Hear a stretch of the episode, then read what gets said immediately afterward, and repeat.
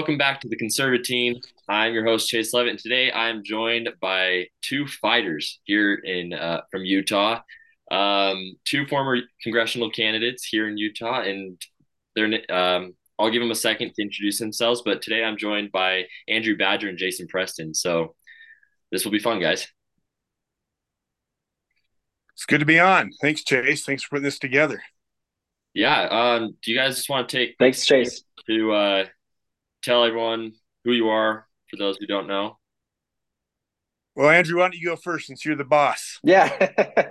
no, thanks, Chayse, for helping us put put this together. And I, I, know Jason and I are both really excited about all the great work you're doing uh, up in Cache County. You're you know you're really getting Gen Z involved and helping them understand you know all these important issues that are happening. Um, and I think you know there's that disconnect with this next generation. They're not aware of you know all the corruption going on in not only our state, our country. So it's great that you're helping expose that. Uh, yeah, like Jason, I ran for for Congress in the first district, uh, so northern Utah. Uh, we had a great great experience, great run. Um, you know, a couple positives. You know, we weren't s- successful in the end, but we uh, we we know we did really well at the state convention. Uh, just shy of sixty percent. Um, we also raised a lot of attention on issues that weren't being discussed around, you know, abolishing, de- defunding the Department of Education, returning that power back to the states. Um, and we also built a, a, very strong grassroots network. Um, so we have a lot of great volunteers. Um, a lot of them were able to go on and, and help with the flag um, repealing SB 31. Um, we had that resolution passed at convention as well, which was great. Um, and that fight is certainly not over yet. so yeah, no, happy happy to join and look forward to to just to uh, chatting with you. Yeah, great, Jason.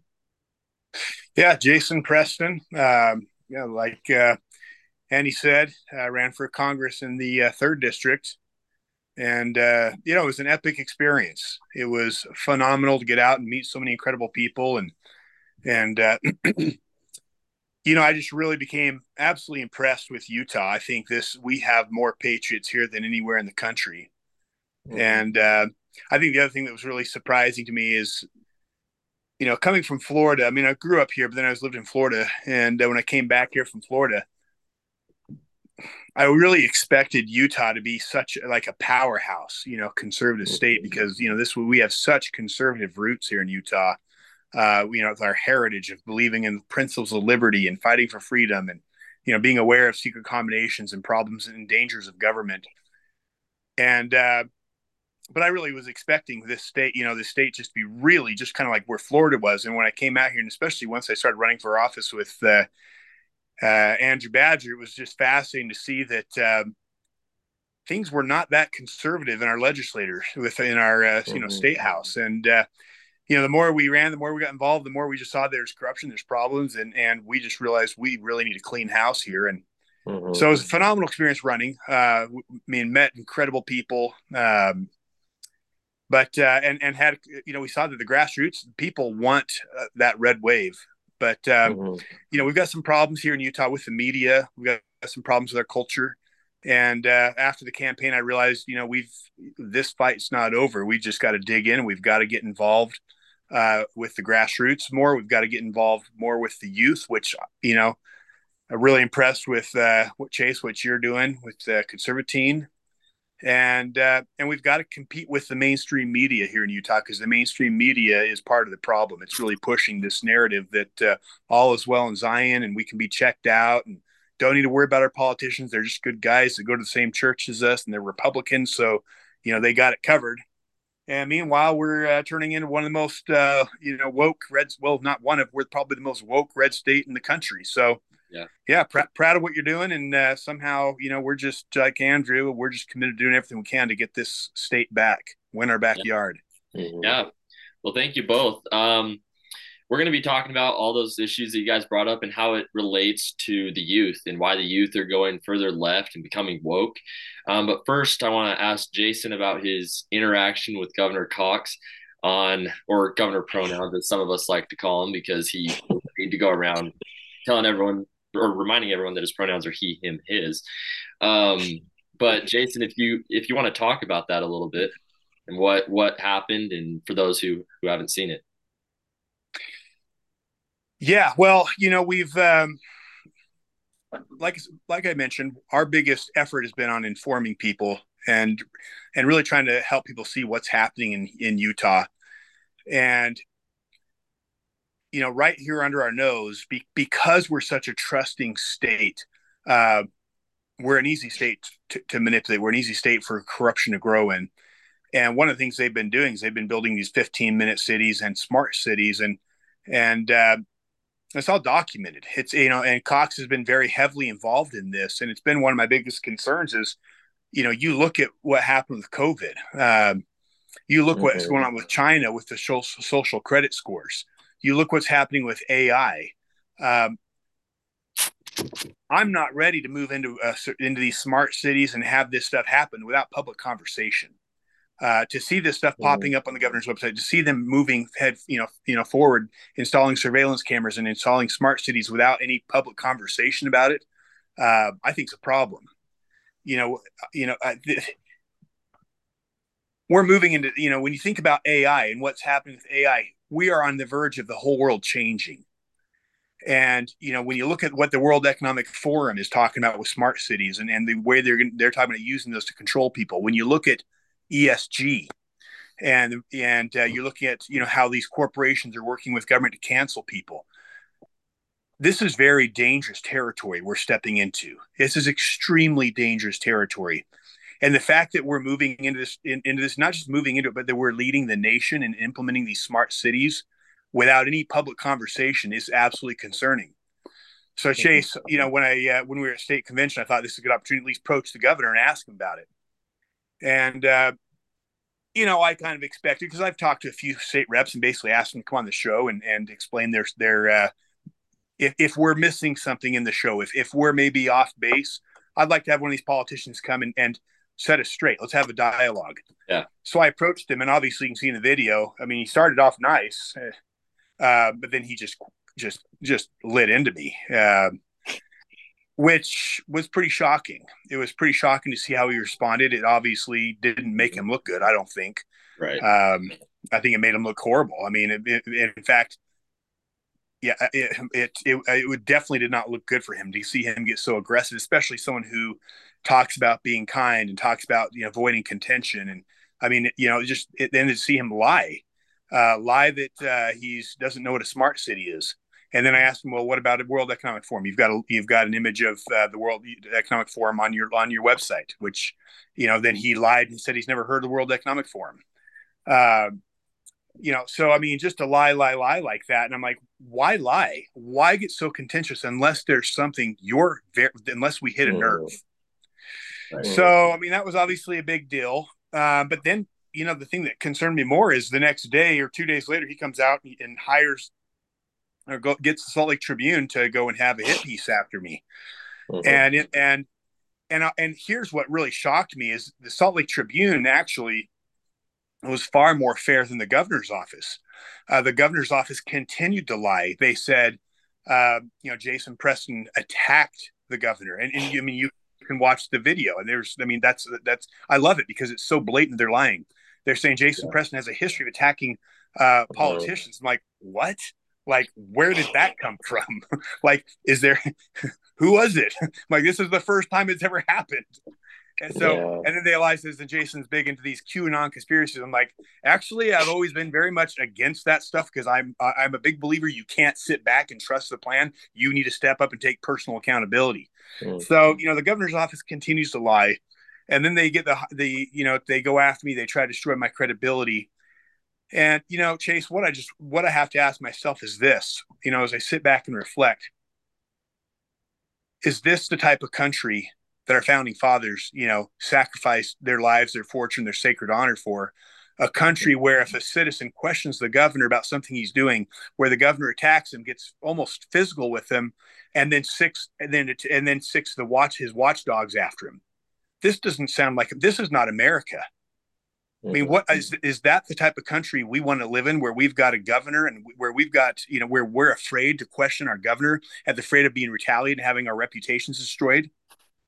So, yeah. so I've just got you know uh, concerns at many levels here. I mean, like I said, if we're if we're off the if we're missing something here, although I think there's a lot of documentation that shows that they are definitely building smart cities, and it's and it is very concerning what they're doing. Let's have a conversation. But to attack me, to attack my character, to to to try to destroy us, and, and it, that's dangerous. That's that's what our founding fathers tried to fight against, and that's what they fought against. And we're now we're right back at it in Utah, the one state that should be the furthest from that. Right. I agree. And here, just real quick on that point, is that you have to understand is the media, especially in Utah, is basically a, a propaganda vehicle for the establishment. And I've, I've seen this happen multiple times. Salt Lake Tribune, they try to kind of portray themselves as these kind of left wing hippies, you know, radical freedom fighters. But really, I mean, they're just kind of the mouthpiece for, you know, not only Democrats, but really the establishment rhinos in Utah. Um, and so every time that these guys, there's Dan McCay, you know, Blake Moore, Todd Weiler, you know, they'll go to the Tribune and they'll do these hit pieces and, um, you know, they'll edit out the facts they don't like. They won't give a fair, objective accounting. You know, they're just basically trying to push a narrative. They're also not very bright. Uh, so they're basically just kind of trying to push this narrative um, at the behest of their basically their handlers, which are you know state government officials, which then in turn kind of then give them access to interviews and it's kind of this horse trading going on. Um, so it's really unfortunate. And I think you know the and what they'll say is, oh, this is just with the 15 minute city it's just this left wing you know it's this right wing conspiracy theory right the government would never abuse its powers like what planet do they live on you know we've seen with the nsa the abuse of mass surveillance tools uh, we've seen what happened under COVID when the government, uh, you know, there was reports about the CDC buying, you know, tracking information, and there was all sorts of different abuses going on in terms of the government restricting you from going to church, going, you know, opening your business. And look, I mean, with the 15 minute city in particular, do I think some mayor of Riverton has, you know, evil plans to create a surveillance state? Probably not. But you know the fact that they're they can be kind of these useful idiots is that when you build up this infrastructure even if you have good intentions when you're doing it it can be abused down the line uh, especially when there's an emergency or a crisis. So that's really what the issue is. I mean i don't really think that these maybe some of these state officials are you know communist party sympathizers. But the point is when they build this infrastructure that can be abused uh, even if they have good intentions even if that's not on their radar it, it will be abused. You know, the next emergency, the next COVID, uh, you know, pandemic or whatever. That's when they'll, you know, well, oh, we have these, um, you know, uh, license plate readers, right? Well, that can be help in understanding traffic flows, and then we can, you know, kind of build roads to reduce traffic. Yeah, I mean, might have good intentions, but what happens when there's an emergency? What happens when there's another 9/11? What happens when there's another financial crisis or COVID? The government will abuse that power. So that's why we're so conservative we're taking a conservative passing, we shouldn't build up this infrastructure, which then can be later abused uh, by a government official. And that's the problem. And I think the way Governor Cox handled this has really exposed his true character. I think Jason and I have seen this across the board where we have these kind of self righteous, you know, LDS politicians who go up there and they try to preach, you know, we need to civility, we need to get along. But then the moment they're ever criticized in any way, even what's reasonable criticism, uh, they they lash out, they get really insecure. You'll go on social media and Facebook and call people names, and they again inevitably go to the Salt Lake Tribune, which is basically this mouthpiece for the establishment, and they'll do these type of hit pieces. Um, and yeah, I mean it's unfortunate. It's just the way it is, and that's why folks like you know Jason and I and others were kind of having to fight an uphill battle. And uh, really, the test I apply in all this is is the establishment attacking you? That means you're a threat to them. That means you're trying to give power back to the people. And if they're not attacking you, there's a reason, right? There's a reason why they're going after Jason because Jason's a threat to their power, to their interests. There's a reason why they're not attacking uh, Blake Moore, John Curtis, uh, Mitt Romney, because they view view them as basically compliant. They're you know kind of controlled opposition where they gives kind of this front of, oh well, there is an opposition, see, but they're not actually fighting back. But then you have people like Tucker Carlson or, you know, the House Freedom Caucus who actually push back, actually threaten their interests. And that's when they attack them. So my test, who I apply for, you know, are they fighting for the people? Are they fighting for true liberty and values? Is are they being attacked by the establishment? And that's what we're seeing going on right now with Jason. And that's how we know that, like Jason said, uh, their reaction to this is is telling us. Is it concrete proof? No, but it is. Uh, you know, where there's smoke, there's fire, and it's showing that there's something else going on. Right. And those, yeah, I, I go ahead, Chayse. Sorry, no, I was just gonna say all those are great points, and the fact I just find it really funny that Governor Cox goes with the word attacked, that he was attacked. He is yeah. the governor of our state. He, the people are his employers. He should be able to be asked any question in the world and not lash out like that. It was funny. He came to my school on Tuesday to give his round Utah tour, whatever. And we were talking about disagreement and how we need to disagree better. And he had mentioned Saturday, he said, I messed up on Saturday. I was attacked and I attacked back. And I I was like, that seriously?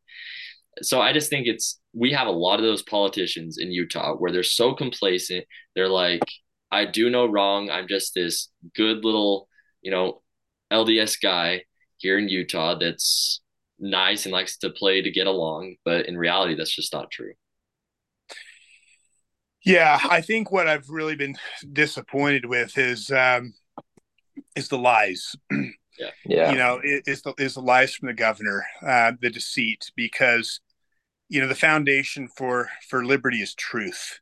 Um, you know, one man who tells the truth can bring down a tyranny.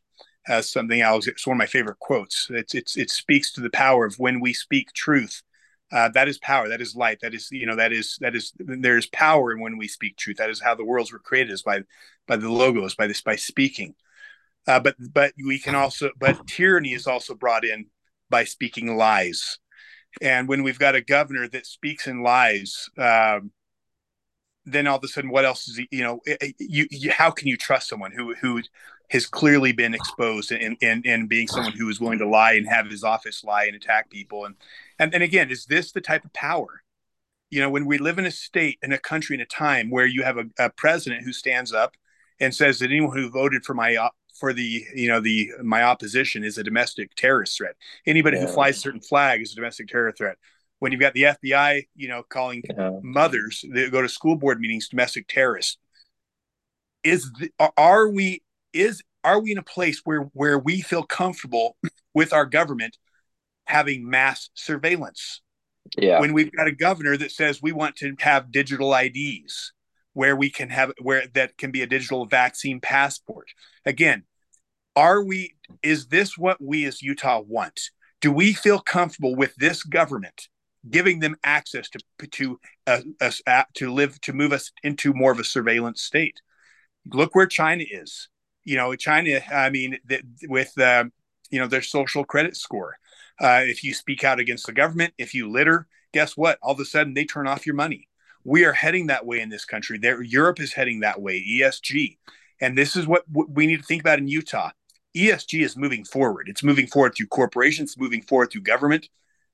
When you attach that to a surveillance state, when you attach that to smart homes, to smart vehicles, and you have digital money, which we're moving towards, this is very dangerous grounds. And I think as Utahns, we need to say, "What you know what?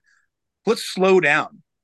Let's have a conversation about where this is going and are we comfortable with that? Because these politicians do work for us.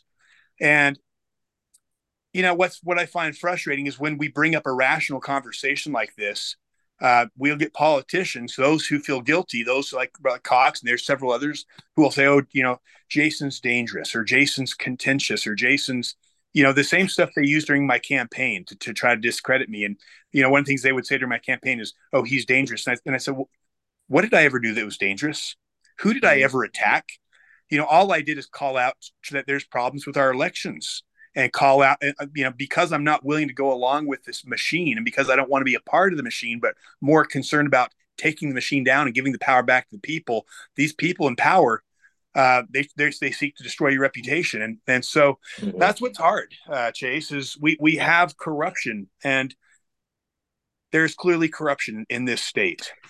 And, and when we're argue for conversation, when we ask for a conversation, they attack us. That's to me even a bigger even a bigger problem than the corruption itself. And they couldn't attack your argument, right? They couldn't debate the actual facts. They have to do ad hominem attacks, right? And they have yeah. to try to associate you. Well, you talked with this person and this person has these these links and i mean that's just yeah i mean and also look at think about pre-COVID, right? It was unthinkable that the government would shut down the economy. Even Anthony Fauci went on TV and said, you know, we we never thought we could get away with it. You know, we never thought we could shut down the economy. Joe Biden, Nancy Pelosi, they all said we can never force private companies to give, you know, vaccine mandates or you get fired. You know, all these things that we before 9/11, I mean, we never thought that the government would be able to have mass, you know, phone surveillance and that, you know, that would be abused one day. These things were all unthinkable. And if you were to raise them before what happened in the emergency, you would be thought of as insane. And that's the same thing that we're doing right here. We're saying, look, if we give this capability, this power to the government, which right now maybe you have Governor Cox, who personally I don't fear is some little tyrant uh, when he's 130 pounds. But when we build that infrastructure and there is another emergency crisis, the government is going to abuse that. And while it's unthinkable now, you know, it, it, could happen down the road. And that's why we, as conservatives, we learn we have to draw that hard line and not give an inch uh, because the moment we give an inch, the left will take a mile. And we want to talk about dangerous. You know, let's talk about these kind of squishy conservatives. They hate the word rhino. They, they freak out if you use that, but I'll use squishy conservatives. Uh, they're the ones who enable all of this. You know, Mitt Romney will get up there and he'll complain about Joe Biden and all these things he's doing, open border. Romney enabled that. Romney votes for these huge spending bills. Blake Moore, uh, John Curtis, they vote for these uh, omnibus bills, which are these huge government spending bills. And then they try to go and you know complain. They're the ones enabling this. They're the ones that are dangerous through their lack of uh, you know spine. And you know the enemy you know is far less dangerous than the enemy you don't see or you, you think you can trust. And what these, you know, squishy conservatives do is they take our seat at the table to fight back. And they basically are an empty suit and they allow the left and the government to abuse and get away with all these things. So I think I think what this incident with Jason shows it exposes the character of these establishment Republicans. It exposes that they they don't have any criticism. There's no media in Utah, real media who will question these guys. That's why Governor Cox reacted in what he's never been questioned before. You know, I mean, imagine Trump. Trump was berated by the press every day of his yeah. presidency. He handled it quite well, especially when he was giving those news conferences during the COVID crisis.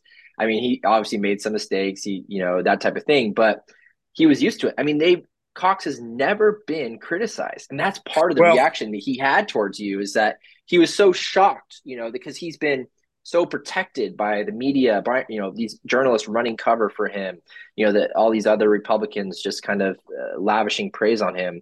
That I think that part of his reaction was, "Wow, like how dare you challenge me?" You know, I I'm your ruler, and we saw that right, Jason, as well with the flag bill with Dan McCay. The, you know, these state senators, Weiler, uh, you know, these guys. They they feel like if you if you're if they're criticized in any way, it's an attack that's why they say attack, yeah. right? Because they, they know it's a loaded term. Uh, they can't handle the idea that uh, you know they work for us, right? Their egos are so big that, the, to say to them that they're actually our servants, that they're representatives of us, is just so shocking to them. I think it, well, it feels a genuine, it's a genuine anger from them, and that's why they're so Oh, they're so hateful in the inside, but they project this niceness. I'll give them that. They're very duplicitous. They're very good at that. They're very good at saying, let's work along. Let's our, our state policies, you know, unified. Governor Cox will go to these high school stores. But Jason and I have seen behind the curtains, and that's what we're trying to wake up people to: is that these guys aren't what they're projecting in public. And I think you you bring up very good points because I think that's another thing that shocked me is you know, when you have Dan McCay go after you or Mike McKell attack people, um, the the or, or the governor go after me. The role of the media is supposed to be they're supposed to hold the government in check. You know, instead, what I thought it found it fascinating is after you know the gov the gov after asking a simple question, the governor he you know getting it he basically goes off on me. The media should have been calling you know challenging him the media should have said, well, what is going on here? Like, let's dig in here. The media should have been really going after him, but that, but the, like you said, uh, the media is bought and paid for by these people, and that is why we have to get more citizens to stand up, especially when and, and then think about the timing here. the timing when when you've got the media, you know, going after us for for questioning the governor. What's happened to Tucker Carlson? You know, again, we are in dangerous times in this country, and and we know we're so plugged into our phones, we're so plugged into like uh, our bread and circus that we need to pull out of the bread and circus and look what's happening in our country. Look what happened to Tucker. Look what's happening to people who stand up to the machine. Uh, they're getting canceled. They're getting shut down. It, it is time for people who who care about this country to, to take a step back and say, wait a minute, is this the direction I want this country to go for my children? Are, are are we creating a better country for our children, or are they going, or is or is this kind of scary ground we're walking into? And should we slow down and think about it? They will. They're attacking anyone who threatens their power. I mean, let's go back earlier this year. I mean, with the House Freedom Caucus, they were basically ready to have a coronation for Mike McCarthy. You know, he was the leader, which in effect is the second most powerful position in our entire country. You know, it's it's more powerful than the vice president. Our second most powerful person. We weren't supposed to have any election, any debate. I don't know about you, but I don't actually know anything about McCarthy. He's a Republican, he's a congressman from California. I don't know anything about him. And we were just expected to coordinate him. And when the yeah. House Freedom Caucus dared challenge that, they were, you know, they were those establishment Republicans were like fighting in the House. You had, you know, Dan Crenshaw calling them terrorists. You had even a Fox News host say like they're insurrectionists. And they all freaked out. And then they got, you know, the, these concessions for the Freedom Caucus, which were like what any conservative should have wanted at the bare minimum of, you know, let's secure our border, let's make sure that we can actually read the bills before we vote on them.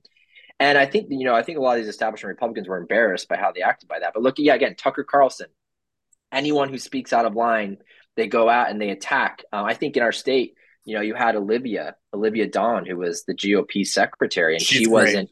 I think she wasn't, you know, bought and paid for, or at least, no. you know, in terms of you know they they felt like they couldn't control her and so what did they do they did the exact same thing they did to jason and others is where they do these hit pieces and who do they turn to salt lake tribune and they'll go to salt tribune and say hey we want you guys to go after them. You have these kind of not very edu- well educated not very bright journalists who then will do these kind of hit pieces of trying to tie you know oh well you're associated to this you're associated to that um, therefore you're bad which i mean if anyone's ever taken a logic class you know it's, it's a very poor way of uh, debating. So again, I mean, any that's and that's my test. You know, I look at any politician, I look at any representative. I'm saying, is the establishment trying to attack them? You know, that's why I, I love Tucker. I know I watch him, I trust him because they're going after him so hard. They're going after him so hard for a reason.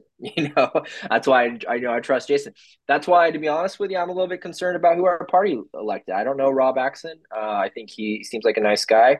But why were they so eager to have him run? I know for a fact that they pushed him to run. I know for a fact that they pushed out Mike Bird. Um, and why aren't they freaking out? If if, if Rob Axson uh, and sorry, Rob, if you're watching this, nothing personal against you. But if he is such a grassroots disruptor, why aren't they freaking out? You know, why aren't they attacking him? Where are the hit pieces in Salt Lake Tribune? Why aren't they, you know, they seem pretty happy and content with him being in that position. And so for me, and again, uh, this isn't necessarily anything I know personally about Rob, but that raises questions for me, right? because I know for a fact that if he was a threat to their power, they would go after him like they go after Jason, like they go after me, like they go after the Freedom Caucus, like they go after Leah or anyone they feel like they can't control. And so I think I think what we're talking about in this discussion, Chayse, is that you have an establishment, and what I mean by establishment is those who control the levers of power and who are benefit have interest in continuing that controlled power and you have the people you have the you know the people and this the battle of our time is how do we get that power back to the people because it's right. it's consolidated into a few hands and I think what we're talking about, Jason, earlier is, you know, to say that we're a republic, if you're Aristotle and trying to c- kind of categorize what type of government we have, I, I think would be a stretch. I think we're much closer to an oligarchy where you have a few people who are basically in office, controlled by a very small few number of donors who pay for their campaigns because of our campaign finance rules you can spend unlimited amount of money through kind of these secretive PACs and then because of our election system, it basically comes down to mass advertising uh, on TV ads. So, you know, there's no real accountability to the people. Uh, you know, because because of SB 54, um, these type of things. And the election thing is a real point is, is a great example of what we were talking about earlier as well. Is when you enable this infrastructure. Look, I don't necessarily think DJ Henderson is back there behind closed doors changing ballots, that type of thing. But when you create this infrastructure where every single person is getting a ballot in the mail what do you think is going to happen when our state goes the way of Colorado, which demographics are already, you know, showing? We're going to become a purple state.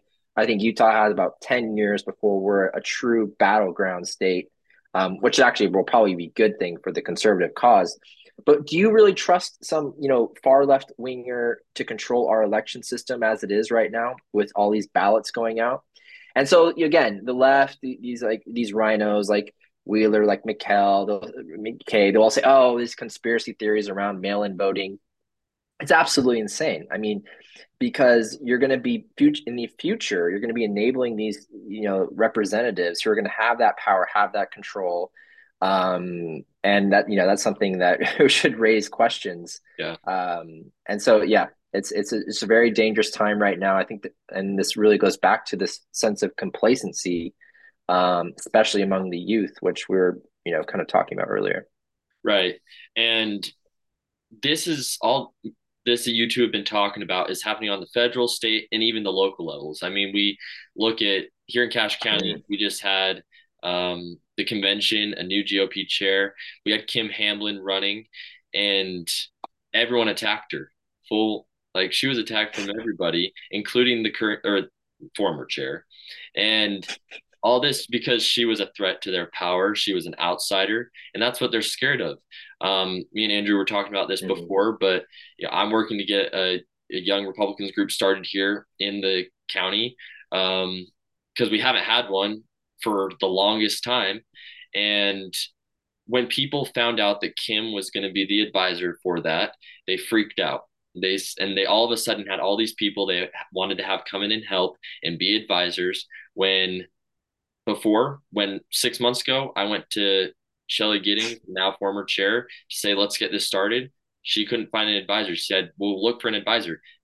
She never found one. But all of a sudden, they have four or five people that they can push into there to try to help. And it just shows how they will do anything to stay in power. They really don't care about the youth. They don't care about yeah whatever. They're just the establishment and they'll do whatever they can to stay in power. And that is a prime example of that. Well, Chayse, I, I think the, one of the keys to getting the state back is doing exactly what you're doing. And mm-hmm. uh, there's, and I will tell you this: there's a lot of young men out there and young women who uh, who are fed up and frustrated. Right. Um, I think one of the things that uh, you can pull your demographics off your social media, and on our uh, Instagram uh, channel, where I think we're we're we're starting to creep up on thirteen thousand. Yeah. And when you pull our demographics, do you know the number one demographic on our Instagram channel is as uh, men 18 to 24? Really? Yeah. So it, now again, I don't get into the p- political things there. I, I, I deal with more cultural because again, the youth youth relate to culture. They don't get into politics, which which you know you got to walk them into that. Uh, but we can win this fight uh, by because again, the, there's a lot of good youth that, that are fed up, they're frustrated, they don't buy into the woke culture, but they don't, but they don't have a voice. And uh, that's the one thing Cox can't, you know, these and, and Curtis and Moore and all these rhinos that are just in for the power. Uh, they're, you know, basically sellouts. Uh, they, you know, these, these kids don't look up to them. And uh, what we need is we need Chayse. We need more kids like you, more of these young kids having the courage to stand up and not just getting the political stuff, but chase the the the, the cultural stuff to stand up against the woke, uh, you know, LGBTQ, the trans movement, the the, the stuff that. Uh, that that culture will that because there's two there's two parts of the culture right there's the woke culture that'll crush you and then there's the countercultural movement of people that are like I'm done with this like I've, I've you've pushed me too far and what we need is for people on the counterculture movement where you are and some where, where a lot of these kids that are following our channel we've got to give we need them to have the power and the strength not just to follow and like but to lead and, and to share their voice to call out cox to call out this garbage to call out the trans stuff. So you know you're you're you're being you you are doing what we need more of these young kids to do. And uh, you know god bless you. You know we, we need we need a lot more chases. And i'm going to tell you the tide's going to turn because you know these young these young people, um, they're powerful. That they're powerful, and you know they have powerful spirits who understand what's at stake. They understand that that their chances of getting married is, is dwindling with when when people their dating pool don't even know that they're their own gender. Uh, they, they they know that the, the, the, world is crumbling around them and, and they can't find leadership to stand up for what's right. Uh, when again, when your governor, when your politicians all go along with this, when your governor and your politicians push the mask, when they push all the woke stuff, they need leadership. But they they they're not. They, we've got young people that are strong, Chayse, and so I just want to thank you for doing what you're doing. And and uh, that's that's that is the key. We've got to get these young kids and give them give them uh, the uh, courage to stand up. Right. Thank you. And I I think that along with giving the youth courage, we need to focus on education, educating the youth because a lot of the youth right now are so lost. They don't know what to know because they're being indoctrinated in the school system because the school system is absolutely just mm-hmm. destroyed right now. They're being, you know, the LGBTQ stuff, the trans movement, all this stuff, and everything that Democrats are trying to push on the youth, many are starting to believe because they don't see an alternative. And that's something that our movement needs to really focus on is educating the youth, getting showing the youth that their freedoms are being taken away and we have to step up to do something about it. I always talk about the Democrats to the naked eye, to any young person, their agenda looks good to a lot of people without having any knowledge of what it actually means. You know, they mm-hmm. say we're the party of love, we're the party of acceptance, whatever. But in reality, when you really educate yourself and look into that, it couldn't be further from the truth. And so, you know, we're truly in a battle of good versus evil and we need to work on educating the youth and that's what i'm trying to do educate my peers and educate myself even more so that we're on the right side of that of that battle good for you good for you yeah, thank you. And Andrew, do you have anything to add on to that?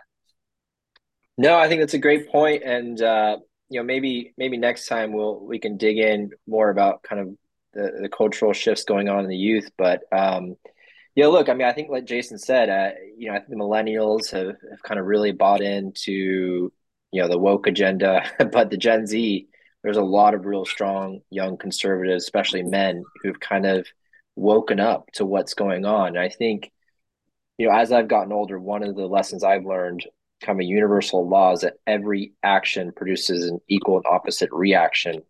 And that's not just in, you know, science or physics, that's culturally, that's socially, that's historically. And when you have one side, for example, pull so hard, you know, it's inevitably going to produce that backlash. And I think, you know, we're starting to see the the tip of that backlash wave yeah. you know, starting to emerge. I, look, I will be honest. I mean, Jason, I, I think we were expecting more of a red wave, you know, in 2022. Um, and that didn't quite materialize. And I think there are a lot of reasons for that. Probably the most notable one, and this goes back to Republicans caving, is the ch- change in our election system. And I think you really can't downplay how revolutionary mail in voting is. I mean, it's completely changed the dynamic of our elections. And, you know, eh, the only reason why it was allowed to happen was one, this kind of mass hysteria they built up about COVID, right? Uh, which was funny because also Wisconsin voted in person around like whole COVID hysteria time before the presidential election. And they didn't have any, you know, spike in cases, that type of thing. I mean, you also overlooked the fact that everyone was going to Costco and piling in. And so this whole idea that we had to fundamentally re-engineer our elections because of COVID, you know, enabled this mail-in voting, and then the mail-in voting has completely changed, uh, you know, dynamics of our electric electoral system. I think we're only really starting to wake up to the significance of that. You know, there's multiple factors. One, uh, you know, but obviously enables fraud where you do have, I don't know, we kind of don't talk about it more, but these, you know, ballot mules, um, I mean, they can say whatever they want about Dinesh D'Souza, but when you have a, a, video camera of a guy in gloves, you know, stuffing ballots down a, a, a, a, you know mailbox, I mean, it's pretty irrefutable that it happened at least on some scale. Uh, and also imagine if Trump would have won, and you had you know a video of Trump supporters in their little MAGA you know MAGA, MAGA hat, oh. you know, stuffing oh. ballots in a mailbox. You know, they would have completely freaked out. Um, you know, two, it then changes, you know, there's more chances for errors, that type of thing. I mean, look, there was a great New York Times article uh, 2018 where basically they're saying, oh, you know, mail in voting is a two for one corruption risk. Um, and this was the left, right? The left was against mail in voting because why? What was the advantage for the right? The people who were using mail in voting were um, either really elderly people or military. The military typically voted conservative. So it's like this 1984 thing where they used to actually attack mail in voting as being more and they had you know these jimmy carter center did this investigation they showed examples uh, and now they've done this 180 where they say oh if you even question mail-in voting you're a you know election denier conspiracy theorist. Um, you know another thing was 2016 right where they said 2016 was rigged. Um, you know the elections they're even you know brookings institute et cetera were saying you know these machines can be hacked into. You had elizabeth warren uh, you know write a letter saying we have these companies who are unregulated, privately owned, who can control our election infrastructure, Dominion, she who she cited. And now if you even question, you know, the fact that we have these again unregulated, you know, untransparent, privately held companies controlling these vote tabulators, you're this conspiracy theorist. Um, so, anyways, I mean, the Republicans caved. They allowed mail-in voting to happen, and that has completely changed the dynamics because in a mid-year cycle, what you would usually have is very well informed and motivated people showing up at the polls to vote that day. And where we've changed that whole dynamic is now every person is getting a ballot. And let's be honest, most people aren't paying attention or aren't really well informed. And that was a view and concern held by our founders. And that's why we created this kind of filtering mechanism through Republic. Um, and in their time, you know, you know, kind of landowning people would only vote. But um, you know, so everyone's voting, and so you're having really uninformed voters, um, you know, who are oftentimes checking a box. I mean, I think I saw a study where there's a five percent bump if your name was first on a ballot, because a lot of people would just kind of go down the ballot and just put the first name. Um, oh, they, or, they, or they go with the yeah, they go with the name that, that sounds the radio, the TV, yeah. And so that yeah, that's completely changed the election. So we haven't seen that red wave. Um, but like like Jason mentioned, that cultural red wave is hitting, you know, and they can't deny that. You know, they can't deny when Tucker Carlson is the number one show on, you know, in the world. Um, they can't deny those things. So I think I think you know the cultural wave is happening, and I think I think that political wave is going to catch up eventually. Um, you know, we again we didn't see it like we did we thought we would in 2022, but it is going to happen, especially as this younger generation um, emerges. I think there is going to be a little bit of an issue. You know, I think maybe again we'll we'll talk about the youth topic next time, but where the there's a discord between men and women, um, and I've kind of personally seen my conservative friends growing up, you know, who are you know college republican president or that type of thing and they, they marry a left-wing woman and they naturally kind of gravitate towards that i think that's that's troublesome because you know yeah i mean that's also ex- that's also part of the beta male problem we have you know in this country yeah. we have a problem with with men not being able to be strong men anymore and so it's it's the women that are that are that are stepping picking up and leading because the men aren't leaders so you know if you have a strong woman yeah. and a weak man uh, i mean strong women are great but you need strong you need strong leaders to be men you we need we've got to get men to stand mm-hmm. up and mm-hmm. lead again and uh and that's part of that problem for sure yeah there's there's probably a lot of i mean we could probably spend a lot of time i'd love to get like J- jordan peterson a bunch of people talking about kind of different political traits among men and women because there's a lot going on there in terms of how we view the world and nurture it, you know, you know, your kind of five personality, big personality traits, all these type of things. But the reality is, yeah, look, there is this look, kind of look. divide between women men and, men are separate, different, and they're yeah. and they're and, and they are meant to be different. I mean, they're they're genetically meant to come together to complete a whole.